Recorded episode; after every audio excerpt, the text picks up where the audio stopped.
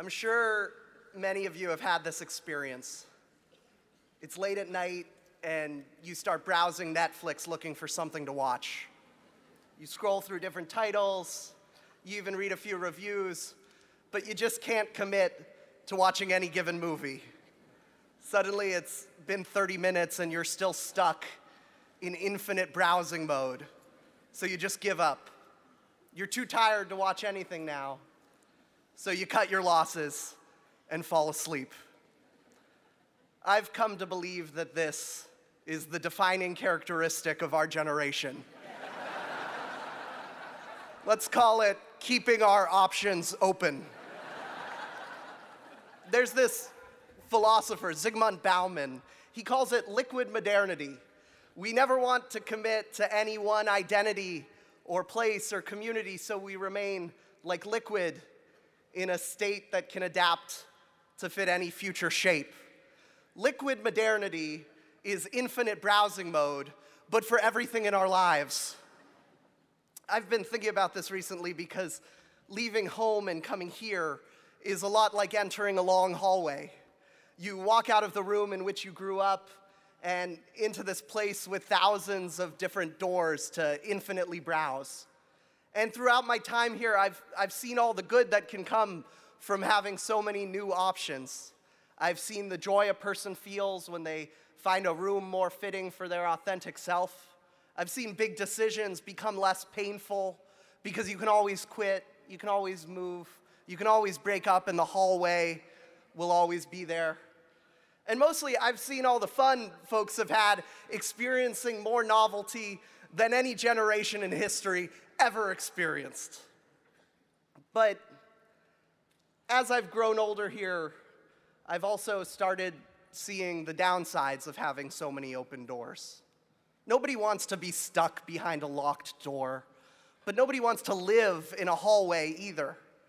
It's great to have options when you lose interest in something, but I've learned here that the more times I do this, the less satisfied I am with any given option. And lately, the experiences I crave are less the rushes of novelty and more those perfect Tuesday nights when you eat dinner with the friends who you have known for a long time, who you've made a commitment to, and who won't quit you because they found someone better.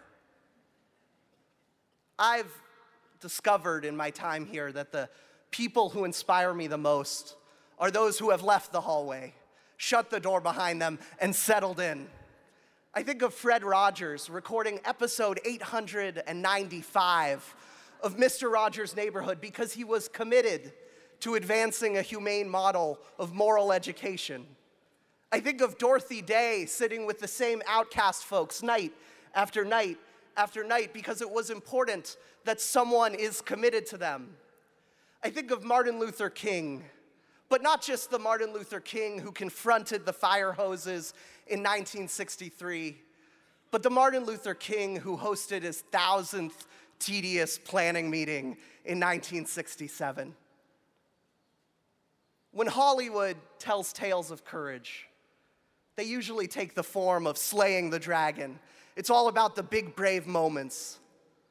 But I've been learning from these heroes that the most menacing dragons that stand in the way of reforming the system or repairing the breach are the everyday boredom and distraction and uncertainty that can erode our ability to commit to anything for the long haul. It's why I love that the word dedicate has two meanings. First, it means to make something holy. Second, it means to stick at something for a long time. I don't think this is a coincidence. We do something holy when we choose to commit to something.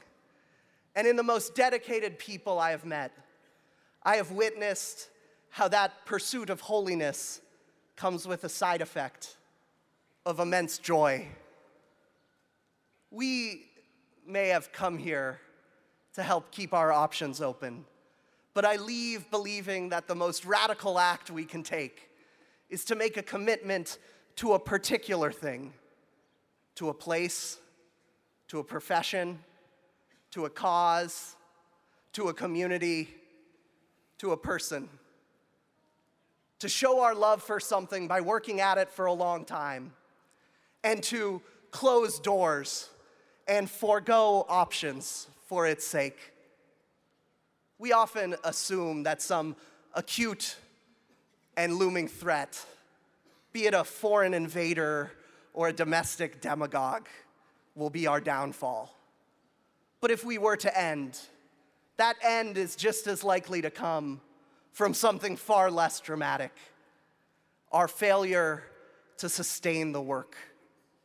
It is not only the bomb or the bully that should keep us up at night, it is also the garden untilled and the newcomer unwelcomed, the neighbor unhoused, and the prisoner unheard the voice of the public unheeded, and the long simmering calamity unhalted, and the dream of equal justice unrealized.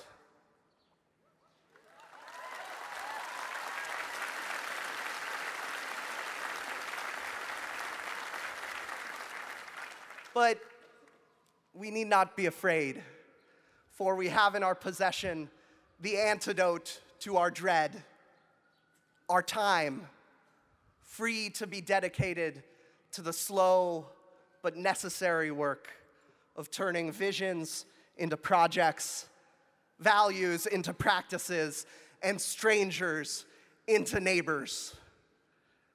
That is why, in this age of liquid modernity, we should rebel and join up with a counterculture of commitment consisting of solid people.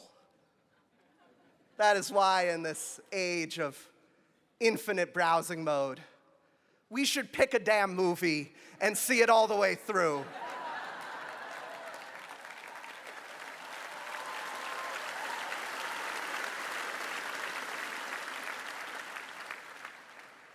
Before we fall asleep, let's get to work.